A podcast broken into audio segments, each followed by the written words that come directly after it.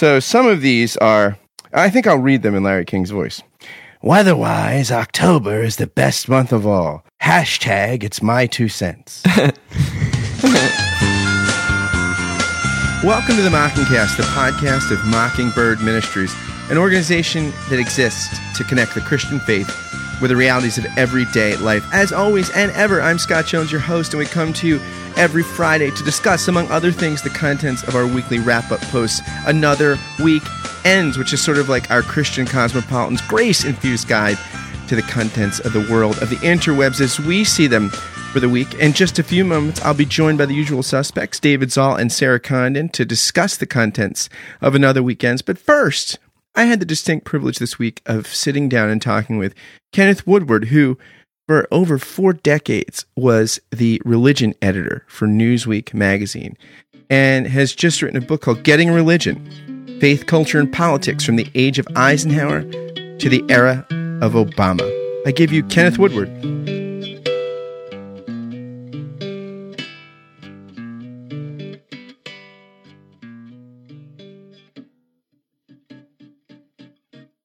Ken, welcome to the podcast. And thank you for writing this great book, Getting Religion, Faith, Culture, and Politics from the Age of Eisenhower to the Era of Obama.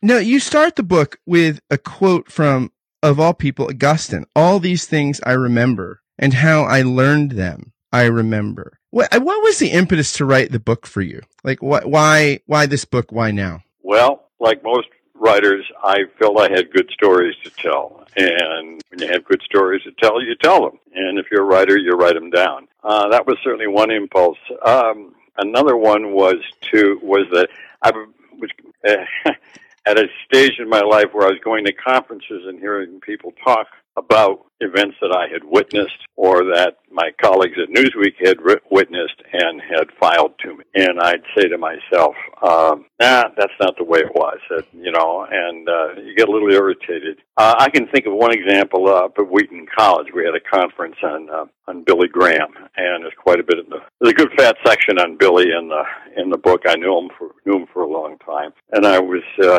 with Grant Wacker, who uh, just did a book on uh, Billy Graham, and that's what it was all about. And I was listening to this stuff, and I was saying, no, no, no, you, you don't have that right. And um, so there were experiences like that. And then I had uh, my ideal audience in mind, really um, my own grandchildren and my children. Um, my children were too young to realize what was going on around them, and of course, my grandchildren will think this is, you know, ancient history. And so I wanted them to not only know what was going on, uh, but also to realize what a damn good time their uh, grandfather had. Uh, reporting all of this, and it was a good time. Yeah, you say in the book that you actually had the privilege of sort of reporting on and doing your work in what you describe as the most volatile period in American religious history from Eisen, the Eisenhower administration to today. Why is this the, the most volatile period that you've lived through? Well, I mean, I don't think there's any comparison unless you, until you go back to the middle of the 19th century, the 1830s to 1820s to 1850s, which saw the uh, Second Great Awakening. It saw uh, the rise of, uh, of Mormonism. You saw the disciples of Christ. Uh, that whole effort to get back to uh, both of those were examples of efforts to get back to uh, uh, the original Christianity, uh, uh, Christian primitivism, it was called, and it it, it was a, a very excited period. Nathan Hatch, historian, has talked about that period in its relationship to the to the development of American democracy. So that was a very uh, uh, volatile period, uh, and this was too, if you look at not the, and I, I describe it, not, not the, uh, if you will, the, the decline in, in so many dimensions of mainline Protestantism, uh, for different reasons in later uh, Catholicism, and in general, um, uh, uh, a decline from what was a, an exceptional plateau in the 1950s. If you also look at uh, what I devote several chapters to, the um, uh, things like there were something like 300 new religious groups that were formed a lot uh, during this period. The rise of the, of the so-called cults, Dr. Moon and many smaller ones, people that did away with themselves, uh, the Kool-Aid and all of that, um, was really quite extraordinary as people, especially the young people uh, coming out of the drug culture, searched for all sorts of religious experiences in any kind of belief system other than the one they were brought up with. So it was always in reaction. And then there were alternatives to religion, and there always are alternatives to religion. And I have a chapter in there on how, especially the therapeutic culture, tried to provide techniques and, and indeed answers and processes that uh, to address the what normally are considered religious issues one example that I uh, spent some time in the book because I wrote two cover stories for Newsweek on it was the problem of death. We're all going to die. What do we say about that? How do we understand that if we can? There were probably, I, I remember now, something like three times as many books on death and dying in the 1970s or middle 80s than there had been in uh, the previous, uh, what, 44 decades at least. So there was something going on in the culture, and those are the things that I talk about. Do you think, I mean, some scholars think that there's sort of an erosion of a shared civic religion. You know, that, that maybe in the 50s and 60s, maybe that's the height of it, where even though there's religious diversity, it's interesting because you write in the book that growing up in Ohio, that religion was how you identified your diversity. Now we think of like identity politics along other lines, but then you say it was mm-hmm. religion. Do you think that is there an erosion of a shared civic religious language? And is that, if so, is that, is that kind of a good thing, a bad thing? I mean, is, is it something that it's worth recovering? Well, I wouldn't quite use the phrase civic religion. The um, let me try to answer your question this way. In 1970, I think it was, maybe 72, Billy Graham was again that figure was at uh, the height of his influence, and uh, uh, it was a, he was a big pal of Nixon's, and he admired Nixon very much. And so I wrote a cover story on Billy. To introduce it, I took an excerpt from a, then recently published essay by Robert Bellah called The American Civil Religion. And that, what he meant by that, that uh, over and above and beyond specific religious traditions, there was this civic religion that we found in the Lincoln Memorial, that we found in um, Fourth of July, all of these things. Uh, uh, the concept was taken from Rousseau, and Billy Graham, even though he came from a very specific tradition, namely sort of Southern evangelicalism, um, and uh, even though that's very specific, his ministry was he created a kind of support system for the civil religion, and uh, it was very clear. And he had had a big uh, event uh, on um, let's see, where was it? At the Lincoln Memorial of all places. And J. Willard Marriott, his buddy and a Mormon, gave, provided a lot of the money. It was orchestrated out of the White House by Colson and the rest of them, and it was really an anti-Viet, I mean, anti anti-Vietnam uh, rally. Uh, and uh, Billy really epitomized civil religion at that point. So one has to be careful about how we use that that term what we had in the 50s, you, you maybe that's what you have in mind. Uh, to be religious was to be a, an American. Fighting uh, atheistic communism. We were going to liberate the uh, captive nations of Eastern Europe long before liberation theology came around. We uh, kids in the 50s uh, heard the language of liberation. The point, and this really surprised me when I came across this, the point in the uh, second Eisenhower campaign when the, uh, this would be the late 50s, when the Republican National Committee proclaimed, and it was on the front page of the Times, that, uh, that uh, President Eisenhower was not only the President of the United States, but the spiritual leader of our country. And nobody really objected to that very much. Can you imagine if it had happened under George um, uh, Bush Jr. Uh, if they'd said something like that? yeah, it would have been greeted, I suppose, very differently. yes, and certainly was. I was. They in, talked about theocracy under him, and that was really ridiculous. Go ahead. I, I was. Uh, I did uh, graduate work after seminary at, at, at Princeton Seminary, and I was in a German for reading class with a bunch of university religion students, and I was talking to one of them about her dissertation project, which was about kind of southwestern Catholic piety in the early 20th century. And I asked her if she went to mass anywhere, and she said those of us who study religion in this department tend not to practice it. You're someone who, though, who's you not only written about religion, uh, you, you, seem to not only be a member, but but also a client. I mean, you're one of these people that. Uh, what is your own religious faith? You, you talk in the book about growing up in a kind of mixed religious household in in the Midwest. What does your own religious life look and feel like today, and how did it? How does it continue to inform how you tell the old old well, story? Well, I'm not. I, I'm not sure that you. Remember, I also tell the stories of the guys. Bill Bright is the best example. Uh, unctuous little fellow who always wanted to know if I if I had been. Um, he, I, they would he would come and tell me how he was going to save the world for Jesus Christ, and uh, couldn't they tell me that over lunch? I said, which I make it made them pay, and I always made them buy me two rounds of Jack Daniels to let them know where I stood on that subject. and uh, I hope you took that was, neat. Yeah, he was. They were trying to. So one day I. I fed him some bait, and uh, and I said to him, uh, I said my my uh, which is true. My father was saved by Billy Sunday way back in 1916, and he finally his eyes lit, uh, you know, lit up. Man. You were you had the real pedigree. yeah, so he said, and you, did you follow in your father's footsteps? Uh, you know, accepting Jesus as your personal Lord and Savior. And I was waiting for somebody of his stripes to ask me that question. And I said, no. I said, I want the Jesus that everybody has. He doesn't understand how offensive to some ears personal Lord and Savior is. It sounds like a personal tailor uh, or therapist or yoga instructor. and uh, uh, I know the language and I, I have written about it, but it's that was the whole point. I don't know if he got it. Well, I evangelical Protestants aren't always known for their sense of humor. Well, that's true. Well, listen, let me tell you. Same Billy Graham conference. I'm up on the stage with Billy's old sidekick, Leighton Ford, and uh, and some other people, and I told that story um, in to total silence.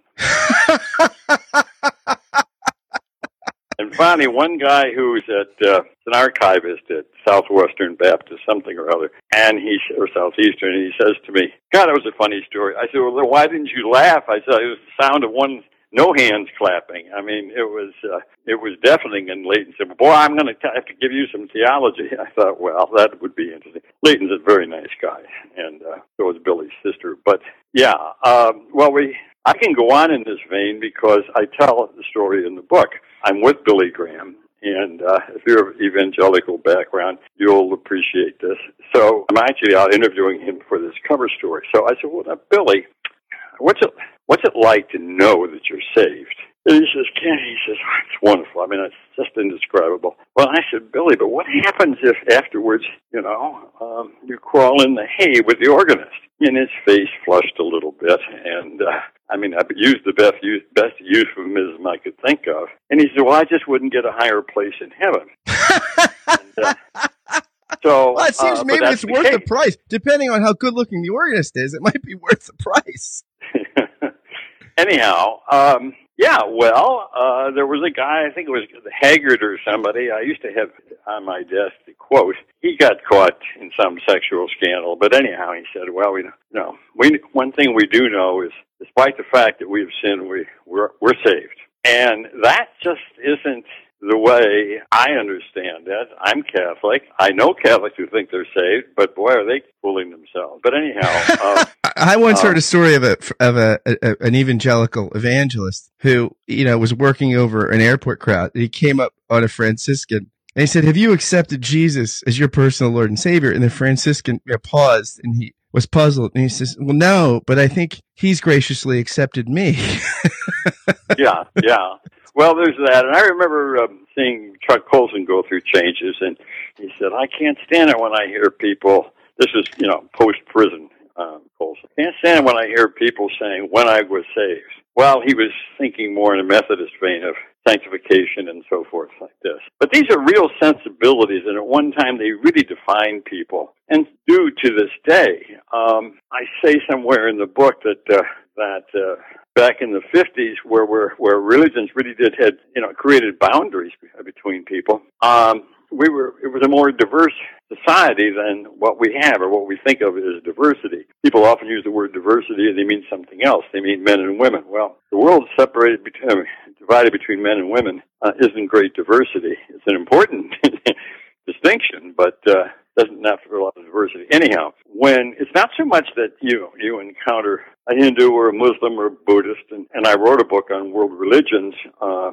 taught myself world religion by doing a book. Um, you like to learn the hard way, I guess.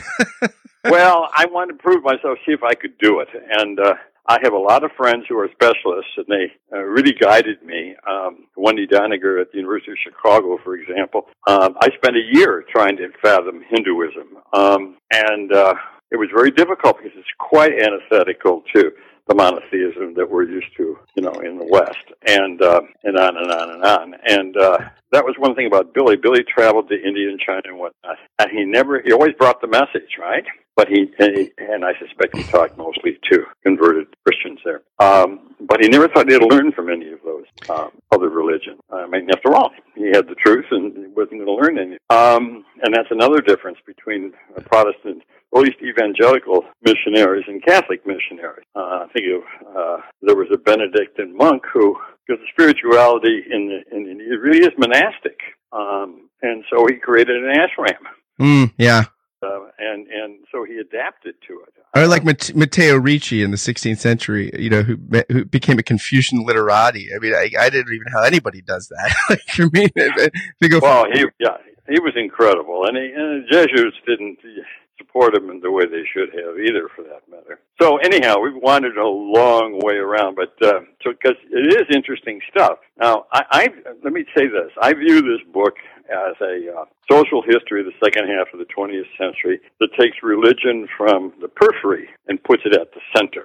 So things look different that way. I uh, have a last chapter on uh, last two chapters. One, uh, the first one's on religion and and the Republican Party, and then the one is religion and the Democrats. And I did have some fun with this sort of thing. Um, the the one on the GOP, I don't know if you know this, uh, but the moral majority was created by two Catholics and a Jew. And they selected a guy named Jerry Falwell who had uh, a lot of uh, good things going for him, a private jet, and, but mainly a huge mailing list. So it wasn't Jerry that named it moral majority. These guys did. And it's not him who started it. They did. And that's a little historical correction um, that people ought to know about. And uh, at one time, Falwell really thought he was going to take Graham's place at the center of things. And uh, even people from the Christian Century and so on went out to uh, a private meeting, secret meeting, to get a the cut of his jib. But of course, he failed miserably.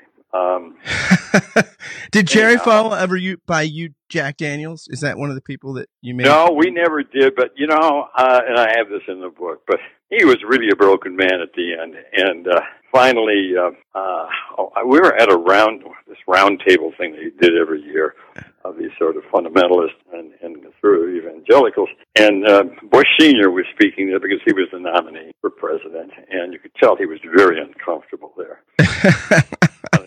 just get away. But anyhow, Falwell is there, and uh, we got to talking, and uh, finally we turned to sports because this was the second subject he loved, and uh, wanted to. Um, uh, he knew that I uh, graduated from Notre Dame, so he was talking about how he's going to build up the school of sports. And uh, I said, you know, he's going to do it through baseball because that was his first love. He said, it's it's football. It's got to do it. It's football for you, you know. Well, I tell the story better in the book because I've actually forgotten, except that we did the. But I I felt like we we had you know two boxers in the ring and they'd fought 15 rounds hard and they fell on each other's shoulders afterwards. I mean, I to appreciate I came to appreciate him in a certain way. I'm old enough to remember wisps of anti-Catholicism, and and I uh, and I could identify with with the fundamentalists in a lot of ways, and I liked it better than the compromised stuff that you get uh, elsewhere in the uh, Protestant world. So there was uh, an affinity, and I I learned from Abraham Heschel, who was really my mentor in things Jewish. And if you haven't read him, you should. Yeah, um, I, I, a lot of our listeners read Heschel. Uh, and yeah, I agree. I mean, he's well, he, he was read more by Christians than by Jews, uh, or as much anyhow, back when I knew him. But I uh, came to me that I, what I learned is that people who are deeply rooted in one tradition are much uh, find it much easier to pass over to the point of view of somebody deeply rooted in another tradition. So I could bring my own deep immersion in Catholicism to my work with other religions, and particularly Orthodox Jews. We get along really well uh, uh, because I grew up with uh, meatless Fridays and all of that, and they their halakhic uh, um, observance uh, is reminiscent of that, a little more severe than what I knew as a kid. Boundary maintenance is not a bad thing in religion. Um, the trick is to have boundary maintenance, which is to say not everybody's the same and the differences are important. I always found the differences between religions or between denominations or religious traditions within Christianity much more than what they had in common, which would probably make me a bad ecumenist, you know. uh, but I'm not, I don't serve on commissions anyhow. But uh, Martin, Marty and I have been doing things together. I guess that's ecumenical. But the differences that are that are interesting and the nuances here, and and uh, yeah. uh, that I think are really important so that's what I talk about a little bit, and I think that carries. There's some heavy points in, made in here, but they're made in light ways. Yeah, Ken, uh, it's a, it's a great. I mean, it's a, a, very like it's a it's a deep, heavy subject, but you tackle it in a kind of in the book in a light-hearted way. I mean, the prose is really. I mean, people could read this on the beach. I mean, it's not a graduate textbook. It it it it it feels like an exciting History Channel kind of narrative, which is a fun way to to study the subject matter. Well, I hope there's more accuracy and more depth in some of the history channels. Ken, I want to ask you um, in closing a couple questions, okay? Because sure, sure. you're not working for Newsweek anymore. You got no editors over you. I just want to ask for some ratings, like Siskel and Ebert, okay? What do you think of the last couple popes? Can you rate them? Like, what do you think? You know, J.P. Benedict Francis, who do you like? Do you like them all, or how do you? How do you? Well, I like. Yes, I do like them all, and I've learned not to. Uh, there are a lot of on the left. There are a lot of childish Catholic, liberal Catholics who just can't get deal with authority. You know, and I'm trying to get over it for God's sake. Um, the the uh, yeah, for different reasons. Um, I liked all three of them, and uh, I had problems with John Paul II because he was he said hi my way or the highway and he put a lot of weak men in yes men in as bishops and the Catholic Church at least in this country paid for it as a result. Poor Benedict should never have gotten taken that job. Um, did a favor by re, re, to the whole church and he wanted to go to Bavaria and write books. well, he he was he was that's what he was. That really is what he was. His last encyclical we read a group at the University of Chicago here. Is on the uh, the last things. It's wonderful. It's absolutely wonderful. But if you look at him and say, I didn't like that guy, I'm not going to read his encyclical. That's and, and, and it's well written, by the way. This guy, uh, Francis, people hear what they want to hear. Unfortunately, um, I take the view that uh, in all religions are about one thing, and they're about telling adherents that they are not the way they are. Things are not the way they should be, and they are not the way they ought to be. So there has to be metanoia, or turning around, or repentance. Okay, and this pope talks about repentance, but all they hear is the easy stuff, you know. Mercy, mercy's good, but mercy implies that we're all in. The, he said, "I'm a sinner." It's the first thing that somebody when they interviewed him. So he is refreshing. He's not systematic. I defy anybody to systematize him. So yeah, there's there's and, and he's brought a whole new tone. I, you know, the more older I get, you mentioned Augustine in the beginning, the Augustinian comes out in me. I never thought it was that much there, but we really like ourselves too much. And I'm, you can tell from the book, I have a good time and I'm optimistic, but, but we are sinners. And uh, the loss of people going to confession in the Catholic Church is appalling. Um, it's, it's as if I'm okay, you're okay has finally triumphed. That Joel Osteen is that you know, image at the horizon that everybody bows to. It's scary. Um, yeah, and, Mockingbird, so, one of our theological touchstones is, you know, we say, look, we can kind of get along with anybody inside or outside Christianity as long as we can all agree on a low anthropology that people are pretty mixed bags on their best days. And I think, you know, you're kind of hitting on that. That that's yeah. uh, that's that's the great truth of the Augustinian Christian tradition. Sure, absolutely. It, it very definitely is. I mean, I was raised on Thomism, and particularly Jacques Maritain, and, and particularly his creative intuition in art and poetry. You will see in my book what English majors were like at Catholic universities in the 50s when T.S. Eliot reigned, and so did the New Criticism. Very much a part of my intellectual tradition. All that said, it's really very hard. It was a bad thing when they got rid of uh, fish on Friday, if you will. A sociological point I might want to. And biologically, yeah. we all need a little fish oil in our diets. It probably helps. Well, I got more, but it, yeah, I've been converted in that respect. couldn't do it. I, could, I couldn't do it as a uh, as a kid. Yeah, and then uh, anyhow, listen. Uh, pay attention to the categories I use. I don't. There's not a chapter heading that has Protestant, Catholic, or Jew in it, but the, the categories I do use are, are trying to link religion with culture and politics namely embedded religion, which is the way most of us get it, and movement religion, which is really very different. Uh, Robert Wuthnow uh, puts it in different terms, but I'm saying the same thing. Entrepreneurial religion for evangelical, not a theological definition, but a working sociological one, and experiential religion, which is, as you know, um, uh, the varieties of religious experience. Uh, William James. I mean, the, the kids coming out coming out of the drug culture, it was, you know, they wanted to experience themselves as, as part of a sacred cosmos. And there was no spirituality in what they were getting. Uh, I mean, genuine spirituality. I don't mean, uh, most of what people, when people talk about spirituality, to me, the young people, I hear, I don't want to be bothered with other people and I don't want any obligations on part of myself. Uh, just, uh, uh, um, Ken, you have interpreted for a lot, for like a generation, religion in public life for a lot of people. Who do you look to, like in a baton passing way? Who who should our listeners read if they want to it, it conti- I mean, to continue in your legacy? Who do you, who do you like? Who who's I don't the cut of the jib? I, I don't really find anybody. I mean, you know, the, the crux people do the Catholic thing, and they do. Uh, John Allen does it. He does it well, but he does it to death. I couldn't. You know, I have to keep it. Uh, the church is always good. Any church at a certain distance. It's like a woman. You know, you get too close. Well, women of a certain age look very good at a distance, but up close you see the warts and all.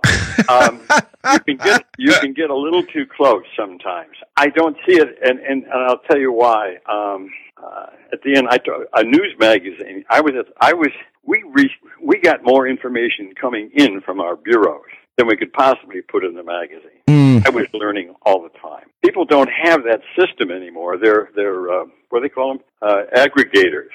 You know, people writing about religion. Some of them, their experience is uh, uh, the only is limited to the screen in front of them. Yeah, they've never yeah. gone out and met these people.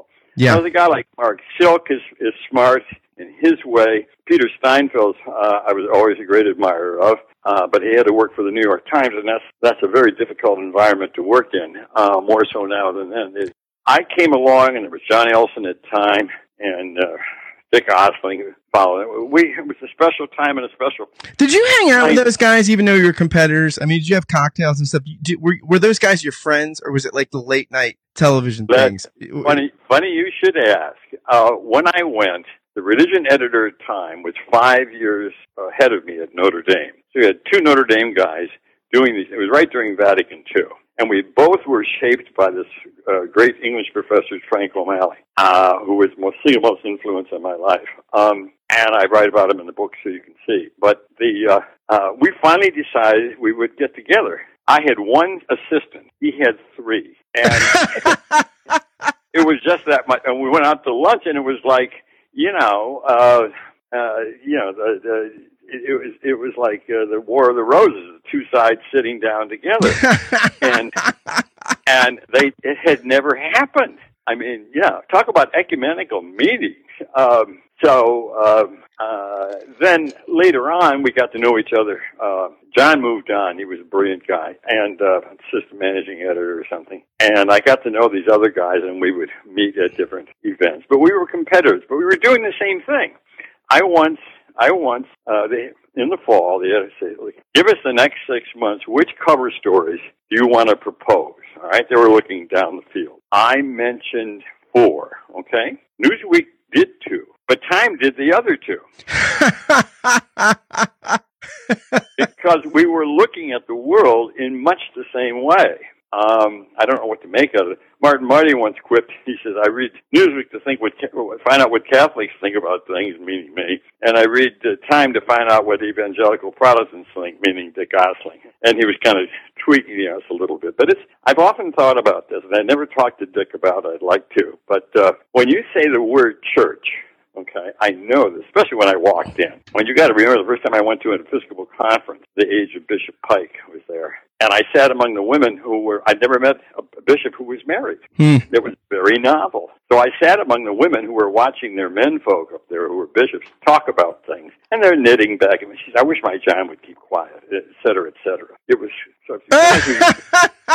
um, so I got thinking about that. But anyhow, um, uh, when when when I know when Dick Dick comes from up this way in, in uh, Grand Rapids, Calvin Dutch Calvinist country. You know, what? And, I've uh, never met a graduate of Calvin College that didn't like it, and which always makes me suspicious. You know, like I'm like, and they I, like their eyes glows up, glaze over. It was wonderful. It was wonderful. I mean, I think it's a great institution, but I just always worry when no one had a bad experience.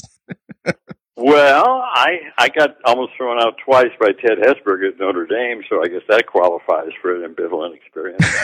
um, uh, no, so so anyhow, when Dick is thinking about church, he's thinking as he ought to think. He's thinking about the congregation, and I'm always thinking like a Catholic. The church is this big, huge thing. It's everywhere, you know. As I said in my in, my, in the book, it's everywhere I wanted to be when I was a kid. Um, and uh, and yeah, we just there are certain taken for granted things that you have to think twice about. If you know when you're when you're writing, um, because the goal was to try to to if I'm writing about Mormons, I want everybody to understand Mormons. I don't Yeah. want to sit there and make fun of Mormons, let's say, or anybody else. But but but give as much of the feel of what it likes to be to see the world from through Mormon eyes, for example. Um, and so you don't want to be caught uh, reflexively uh, thinking in a way that, and, and that is a hard discipline to learn when you're writing about you know somebody, and you're always writing about somebody else. Yeah, that's a lesson that uh, that I've learned, and uh, again, it's a, it's seeing it from the point of view of the other. And some people did that. Heschel could do it. Uh, nuns used to come to him and ask him, uh, Rabbi, do you think we should get you know get rid of our habits or, or should we retain I did not know that. Ken, will you Yeah. play? Will you play Dear Abby with me for a moment? Like, since, like, you know, what do you have to lose? Like, give me some advice for two groups of people. Okay, most of the people in our listenership here are congregants, right? But then a big chunk are preachers. You, you know, pre- priests, pastors. So, what what's your advice to the people in the pew uh, to make the most of American religious life right now? And what's your advice to people talking to the flock? Oh, well, I'm not sure I'm the right person to answer that because my wife and I's habits are to read during the sermon. Um, well, Ken, I'm also a working pastor, so don't come to my church. Just kidding. yeah, Just kidding. I'm sorry, but but they they didn't take the Vatican II talked about the ministry of the word, but they didn't seem to tell these people how to preach. I've actually maybe had three people, four who are good, and there was one when we moved to Chicago was spectacular. We try to go to mass every day. Uh, if we retire, we can do that. What do you read? What do you read during the sermons? Do you bring books? Well, I would I would usually bring the Bible, you know, or I would just simply pick up the uh, what do you call the lectionary or whatever, and read read different. Uh, You're like a. You're like you. You're. It's a Protestant moment. You're like, well, hey, I'm just going to read the Bible in service. well, I mean, no, I mean, look, I know when they when they don't know anything, when they're lazy. Anyhow, we had a guy here who even every day of the week he had something fresh to say. And yes, he knew uh, he knew his Bible scholarship, but he not any better than I did. Uh, he had an insight that was worth listening to. yeah. And I almost never hear people like that. I would be more at home in a Trappist monastery. You understand? I like silence much better. than Real extrovert. So, so yeah, so I think my wife might too. Too, but uh, she's working with uh, still with prison inmates back at Sing Sing, and she's been uh, writing things for them, uh, commentaries on the on the Sunday uh, readings. So she's learned a lot that I she I would used to get try to get her to do, uh, and now she's found a way to do it that is a profit to other people.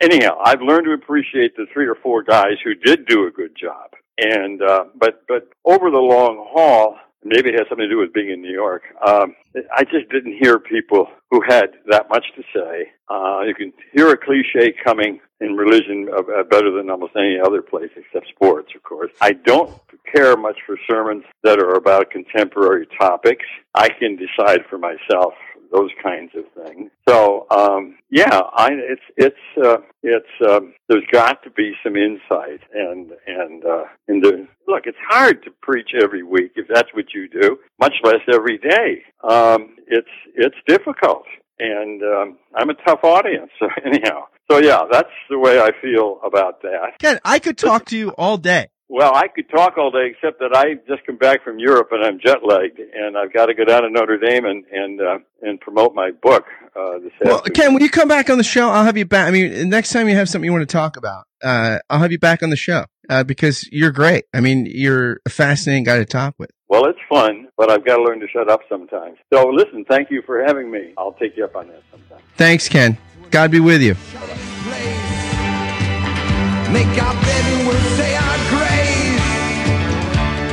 Freedom's light burning warm. Freedom's light burning warm.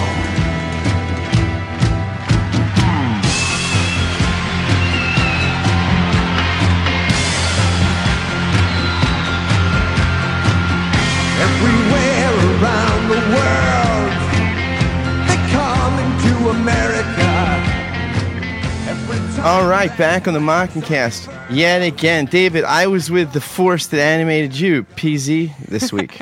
Oh yeah. we were in New York. We had a lovely time. Me, he, and Duo Dickinson, which our conversation will be part of the podcast next week. How are things in Virginia? Uh, good. Things are great. Overcast. Um, little babies. That's about it. I like it. Over, nothing like uh, overcast and tiny humans to really populate a full and flourishing life. Sarah, what's going on in Houston, Texas? Is it still hot? I would imagine it's hot. It's still hot. Yeah, it's still like you know ninety five degrees by three o'clock in the afternoon. It's still really hot. But What is winter like down there? seventy? Eh, it's, Really? It's a good. So it's a trade off. It's really nice. I mean, if you don't like really really cold weather, which I do not, um, it's really nice. Yeah. No, neither of you. Well, all right, David, you're not really. You don't really tweet. You sometimes tweet for Mockingbird, but you really don't. You're not on Twitter, so this is irrelevant to you, I guess. Sarah, Well- you're you tweet a little bit. I mean, a little bit. It's been a while. So, of the three of us, I am probably the one who's most connected to the Twitterverse for the sense of you know for a sense of identity and well being. Larry King started a new hashtag. Hashtag It's My Two Cents. So some of these are. I think I'll read them in Larry King's voice. Weatherwise, October is the best month of all. Hashtag It's My Two Cents. The coffee table episode is one of the great at Seinfeld TV shows. Hashtag it's my two cents. I would never want to sell women's shoes. Hashtag it's my two cents. One of life's great annoyances is a sore throat. Hashtag it's my two cents. Why can't I remember my dreams? Hashtag it's my two cents. Does anybody play Simon Says anymore? Hashtag. So Howard Stern took he thought this is brilliant. He's he's revi- he's revi- so Howard Stern started his own hashtag hashtag my three cents. Why is bird duty white? Hashtag my three cents. Has anyone ever motivated you enough to get the lead out of your pants? Hashtag my three cents. Are we still worried about the rainforest or did they fix that? Hashtag my three cents. Will there ever be another song about the Macarena? Hashtag my three cents. And one of my favorites is why do they say my two cents? Hashtag my three cents. That's uh, funny. That is funny. yeah. That's So- awesome. I, you know, I, I did, I actually did tweet out under hashtag my three cents. I was in traffic yesterday. I was actually talking with Geoff Holsclaw, who was recently on the show, and I told him that yellow lights suck. So it was like hashtag yellow lights suck. Hashtag my three cents. So let's give like our full like 75 cents here on the week's events for another week ends. David, what do we have in the highlights of our weekly wrap up piece, which is always chock full of wonderful content? We got some good stuff this week, and I, the, the first one to highlight is a sort of slightly silly one, but it's made the rounds about a man in England named Nigel Mills uh, being arrested for speeding in his DeLorean at exactly 88 miles per hour. In fact, 89 miles per hour is what he was clocked at, and uh, they he swears up and down that he wasn't trying to break the space time continuum, uh, but the picture is pretty priceless. This guy bought the Back to the Future car and is driving around the back roads of England uh, at exactly the right speed to um, you know go back to 1955, and uh, yeah, that that's something I think worth mentioning as uh, hashtag. It's my three cents but it's kind of hashtag neither here nor there, right? You know what I think the takeaway from this is? It was 11 a.m. on a Sunday. He literally, that's his justification. He's like, it's 11 a.m. on a Sunday. The roads were cleared. Like, he should have been at church. This would have never happened to him if he'd just gone to church, you know? Mm, like, that's yes. my, that's my morality lesson for the guy who drives his DeLorean around. How do we how do we know he wasn't on his way and late to boot, which is why he was speeding. it's England. I'm guessing he wasn't, but Yes, Nigel Mills. So judgy. I know. So that's number one, and there's not much to say about it other than to just uh, report it. But Have you? Do you guys see DeLoreans around? Like I saw one this year somewhere. I forget where it was, but I saw a DeLorean. you know, I every mean, they're rare. I mean, I don't, I don't know where you get. I mean, I- you have to buy. I mean, do they make new DeLorean? I mean, No, it's- I'm, no, no. I'm assuming it's a used DeLorean, right? Yeah, yeah. There's a select amount of DeLoreans out there, and they're being, uh, you know, bought up by people who really love uh, Back to the Future. Basically, uh, alone. That's that's who the market is. Well, there you go. market. Yeah. Yeah, it's a big market. I just wa- rewatched it w- with my son, the first one. It's a, such a great movie. One of the best uses of the word uh, butthead forever. Uh, in in sort of immortalized the word butthead, which is one of my favorite slag offs terms for people. But I, when you hear your six year old say it to you, then like a couple days later, you're like, wait, maybe I- we shouldn't have watched Back to the Future. I was going to ask if he says it now. Or he was call, he called his four year old brother that. He's like, stop, stop, get out of here, butthead. And I thought to myself, well, okay, that one that one came back to bite me. I love when he was wearing like the vest, like the kind of the vest. He's like, look, this guy thinks he's gonna drown. He's wearing a life preserver. Uh, what, what, do you, what do you want? Uh, well, uh, I'll just uh, give me a tab. Well, yeah, I'm not gonna give you a tab unless you buy some. All right, give me a Pepsi free. Look, kid, if you want a Pepsi, you're gonna pay for it. like I love all this like '80s. Why don't you make like a tree? Get out of here. Who President Ronald Reagan? Who's Secretary of State? Doris Day, the actor. It's So, great and then we uh, we had Sarah. You uh, pointed us to something, right? That that Yeah, um, this was a piece sort of about one specific scene in Doctor Who. It's from uh, Open Culture. I love Doctor Who a lot. We we we watch it kind of on repeat here in the Condon household. But it's a complicated show. It has a pretty high anthropology, so there are moments it just becomes exhaustive. It's sci-fi, which I always enjoy. But this scene was specifically so the Doctor, who's this time traveler, which is the whole premise of the show, um, goes back in time and uh, gets Vincent van Gogh and then brings him to Paris to this uh, modern day exhibit of his work. And it's such a moving scene. I mean, it, it's this moment where Van Gogh realizes the massive impact he's had on the art world and on, frankly, on humanity. I mean, everybody knows Van Gogh, regardless of how much or how little you know about art. And it's so powerful from the standpoint of legacy, which is why this article raised it up. The, the thing that struck me about it was, you know, Van Gogh committed suicide um, about two years, I think, before his his um, work became, you know, critically acclaimed, and that as someone who's lost people to suicide, it, you know, they people just they, they never realize what they're going to leave behind, and they ne- they never realize this world that goes on without them, and they never realize that everything's going to be ultimately okay. And you know, if they just stuck around, there is this there's so much love and um, life and uh, you know, I don't know. It, it's just, there's so much that people lose. So for me, it was as much about Van Gogh and this incredible legacy he misses. It was just about, you know, the awfulness of mental illness. Uh, but it's a great scene. I really recommend everyone watch it. Great use of that uh, song by Athlete too. That Yeah. that song Chances.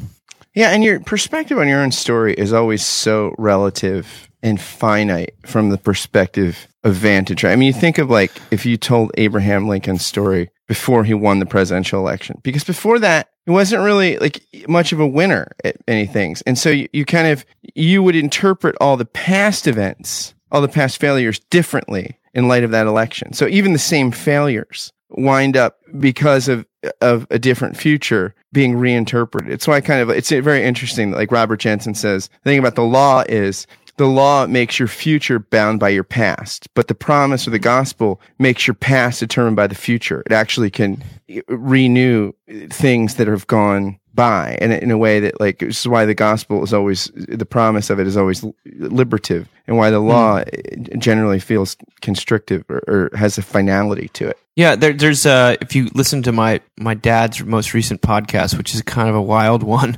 uh, he talks a lot about assisted suicide, and obviously suicide, as Sarah points out, is something that is, you know, uh, really at its root is mental illness and all sorts of other uh, cl- closing off of perspectives. But uh, assisted suicide, in his mind at least, uh, the the most compelling argument against it is just the the lack of humility, the, mm-hmm. the the kind of certainty that things will never get better.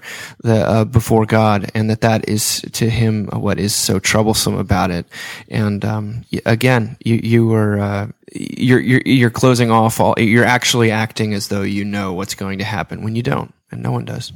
Yeah. You know, actually, the strange thing I found very comforting about this is it, the article links to this note from Van Gogh's brother that um, that he wrote him as, as I think it was when Van Gogh uh, was institutionalized. I think he was in a psychiatric hospital, and um, it's just beautiful. It's beautiful and encouraging and supportive, and um, if if you're you're one of those people, and most people are, who've lost a family member to suicide or who worry about a friend who may have walked that line before, um, it's comforting in that this has always been a part of human narrative. We've always worried about one another and loved one another through these moments. So anyway, mm. it, it's a nice thing.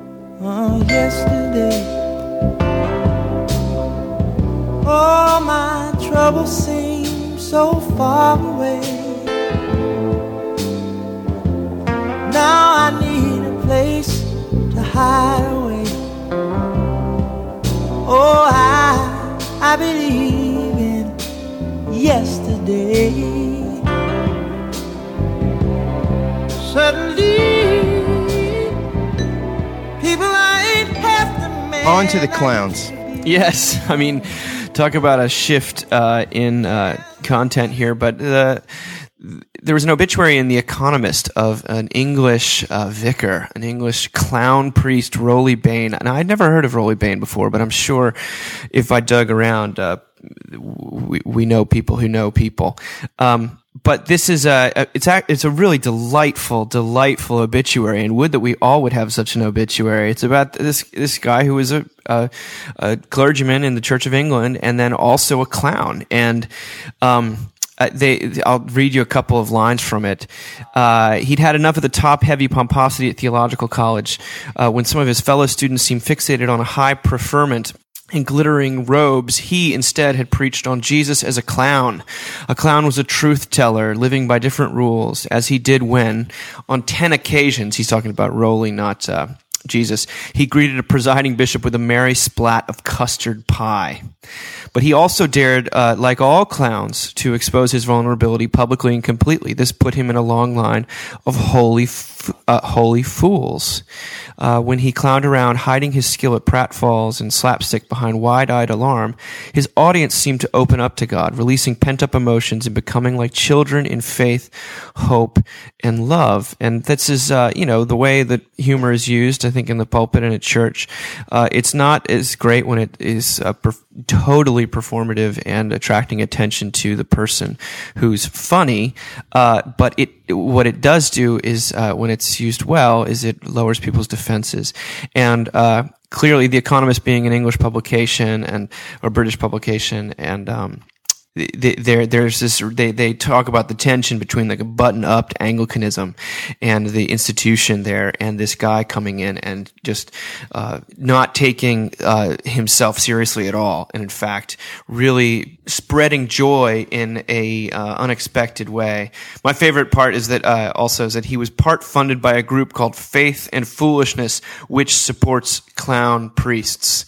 So Sarah, you need to get in on that. Maybe you can get get get get some funding here for us. Um, absolutely, yeah.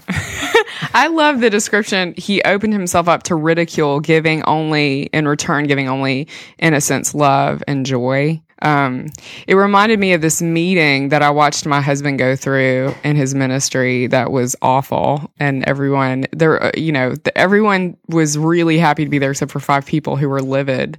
And he was you know, he's the, my husband is the patient, uh, non yelling, uh, member of our marriage. And so he just sort of stood there and took it like these five angry people.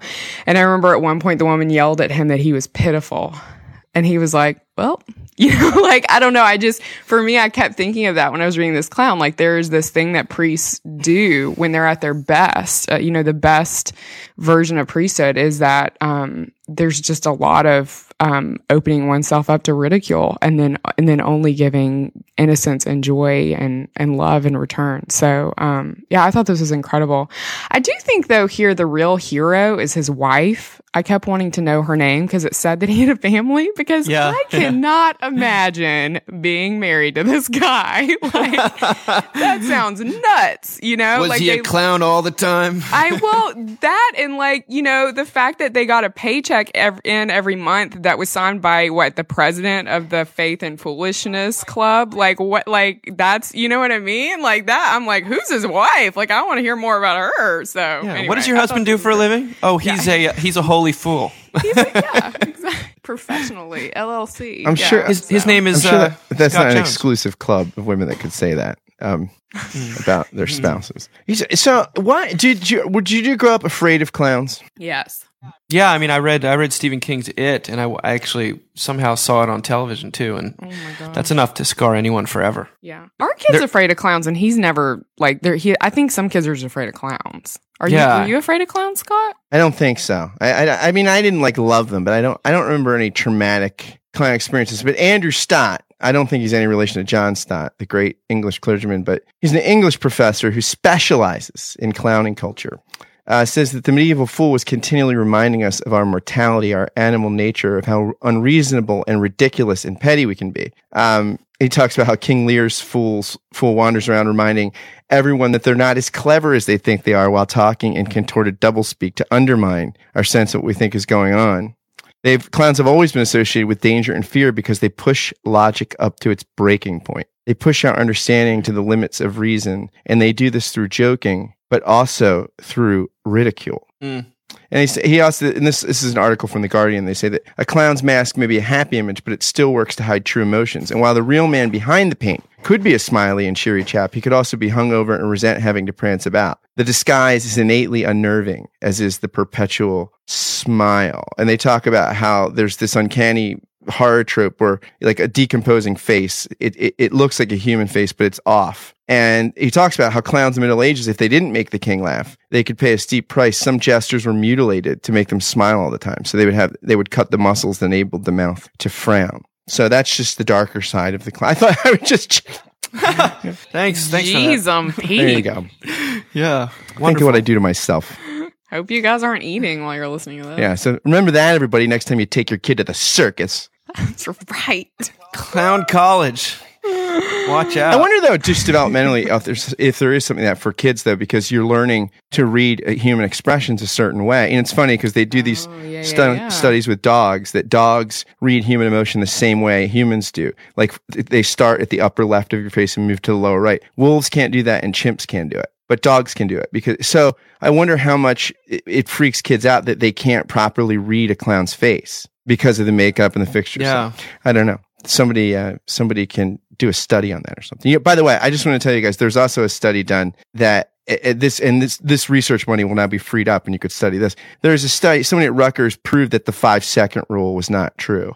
That if you dropped food on the floor for five seconds, uh, it still could get bacteria on it. And watermelon is the food that catches the most. I'm glad somebody funded that. I am actually applying Of course, it's watermelon. It's like a sponge. I, I'm currently applying for a grant to study uh, if a watched pot boils any slower. Just gonna bang out all of this um, colloquial yeah, things. I love it.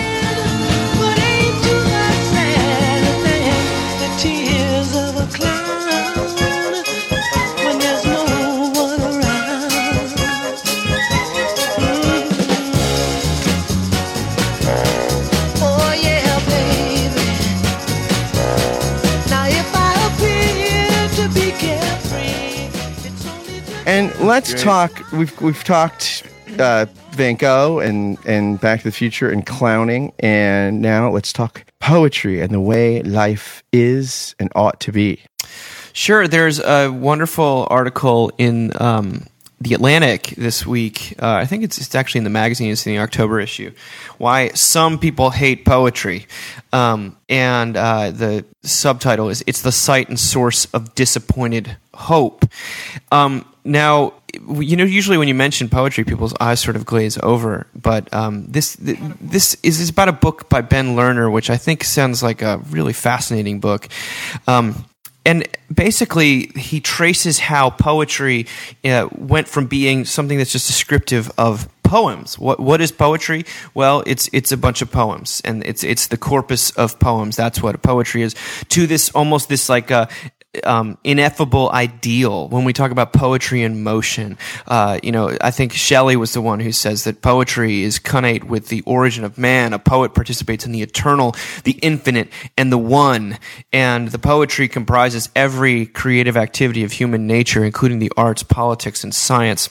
I guess Shelley even said that the po- there's poetry in the doctrines of Jesus Christ, as if Christianity were just, excuse me, one enormous poem. So you had uh, the Romantics took uh, poetry, which was uh, up until then maybe one medium among many, and kind of made it into this very lofty ideal. It was um, it was it was a metaphor for for for everything that was creative and life enhancing in life. And so from that point onward, uh, poems themselves just became a bad expression of poetry. So no matter what kind of poetry you wrote, know, it, whether it was an incredible poem or a terrible poem, it still wasn't um, poetry with a capital P.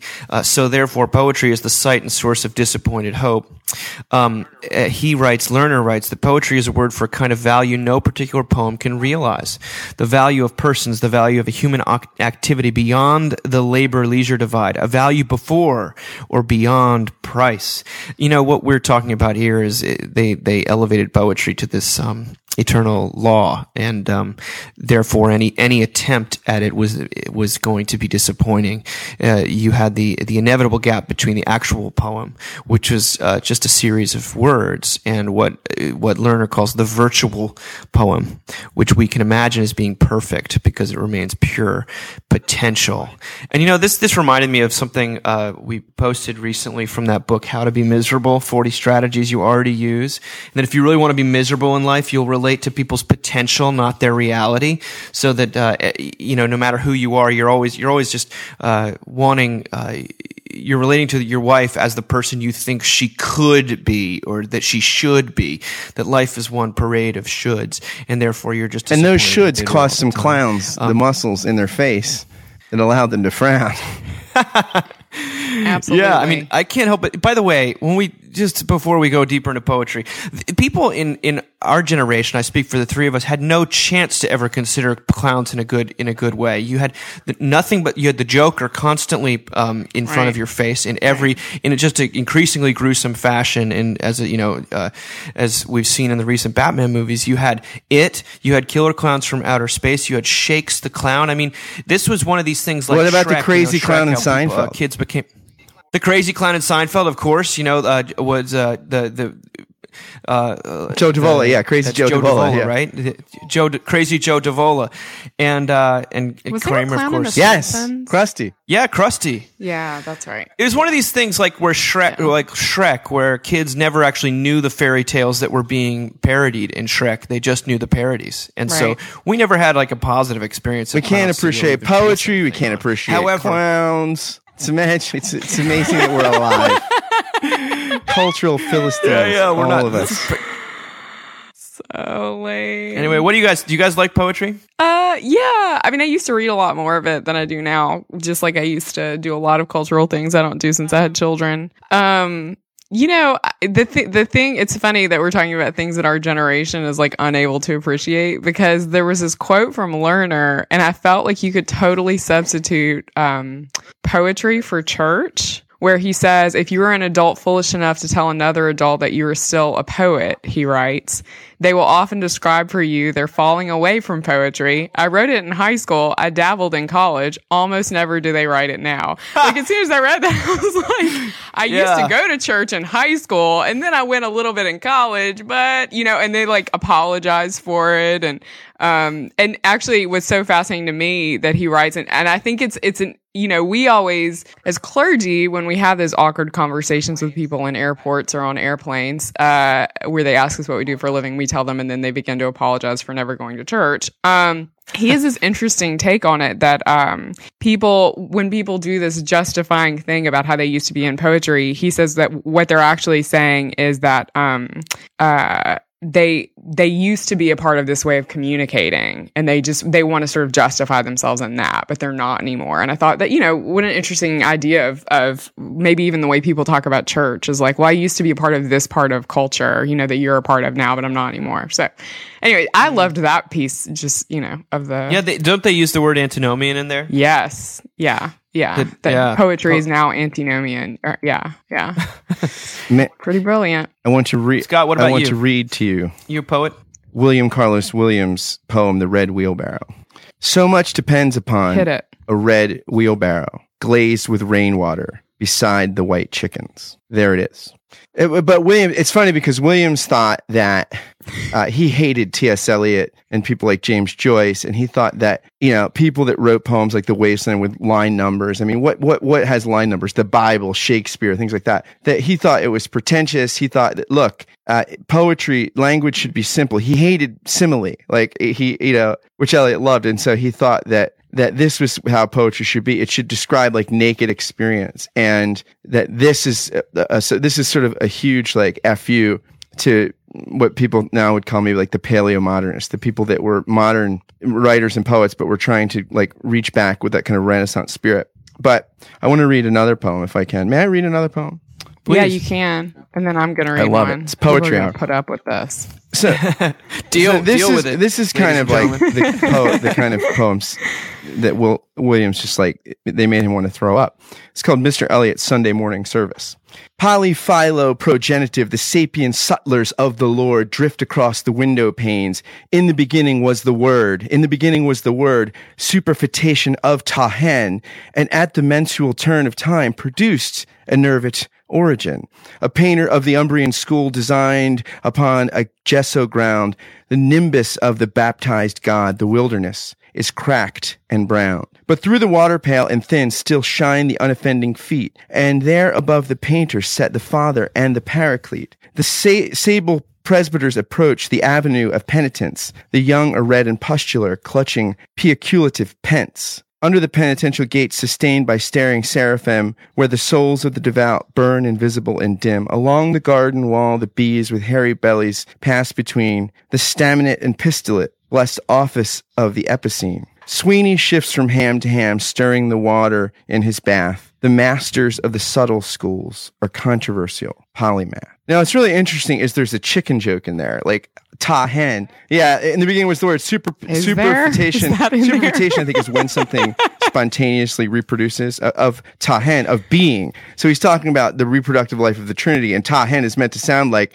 chicken, right? Uh, but there's all these things. We have the sex life of the Trinity, the, the baptism of Christ, and then at the end you have Han- Sweeney, who is a guy we know. Eliot, he trained Eliot had a box, and so you're picturing this guy that saw the earth in his bathtub, you know, moving back and forth, washing probably after he was training all day. And Eliot, contrary to what Williams thinks, is just as concerned with the everyday. So all these you know, it's funny because things like being subtle and controversial and polymath for Eliot are normally good. But he's saying no. These church theologians, and they're, they're they are they are completely useless if if they can't connect the baptism of God incarnate to this simple a boxing trainer in a Boston bath. Like that's where the gap is. So, I mean, Eliot was sort of like studying all this classical stuff, not to just be highfalutin, but to get a concrete reality just as concrete as that wheelbarrow by the chicken. And he even throws in a head chicken joke. So there you go. That's my poems. Sarah, on to you. Yeah, so I'm just going to read a little bit of one uh, by James Fenton. That is my all time favorite poem. And actually, you know, when I was reading uh, this piece about poetry, I kept thinking, yeah, they should have stuck to the way they used to do it. But I'm realizing that all the poetry I really love is the antinomian poetry, where people just did whatever they wanted, and a lot of it was deeply romantic. So, with that in mind, this is James Fenton, part of his poem called In Paris with You that I love. Um, don't talk to me of love. I've had an earful, and I get tearful when I've downed a drink or two. I'm one of your talking wounded. I'm a hostage. I'm a wounded, but I'm in Paris with you. Yes, I'm angry at the way I've been bamboozled and resentful at the mess I've been through. I admit I'm on the rebound, and I don't care where we are bound. I'm in Paris with you. That's beautiful. It's a great poem. Mm-mm. It's a great I re- poem. that's that's that's great, and I, I think it is very it's very difficult to write sort of plain spoken poetry. And Eliot was as he got older, I think he he was writing more and more plain spoken. It, it needed less of the line. Um, the line delineations as he as he, as they things like the wasteland needed. The poem I, I was going to read is the one that I found out this week that David Dark, uh, who we interviewed a while ago, um, that it was a great uh, inspiration to him when he was writing that book, "Life's Too Short Not to Be Religious." It's by Czeslaw Milosz, um, my favorite poet, um, other than Emily Dickinson, uh, and it's called "Religion Comes," and it's from a fragment from his treatise on theology. Religion comes from our pity for humans. They are too weak to live without divine protection, too weak to listen to the screeching noise of the turning of infernal wheels. Who among us would accept a universe in which there was not one voice of compassion, pity, understanding? To be human is to be completely alien amid the galaxies, which is sufficient reason for erecting, together with others, the temples of an unimaginable mercy. Mm. That's, That's awesome. a, yeah. I mean, that, that's worth writing books about. I think uh, he's got so much to share with us. Thanks again. Jazz to you and guys. I'm so grateful to you. your lives be filled with poetry this week, everyone. Whether it's the formal or the antinomian kind. Thanks, Scott. Thanks. Thanks for listening to the Mockingcast. As always, you can find any of the content we reference on our website, mbird.com. If you like what you heard, please pass it on to a friend or maybe even shoot over to iTunes and give us a rating or even write a review, hopefully a positive one. We exist because of the generosity, enthusiasm, and support of you, our listeners and readers, and for that, we are eternally grateful. Thanks for listening and have a great weekend. And we'll see you next week.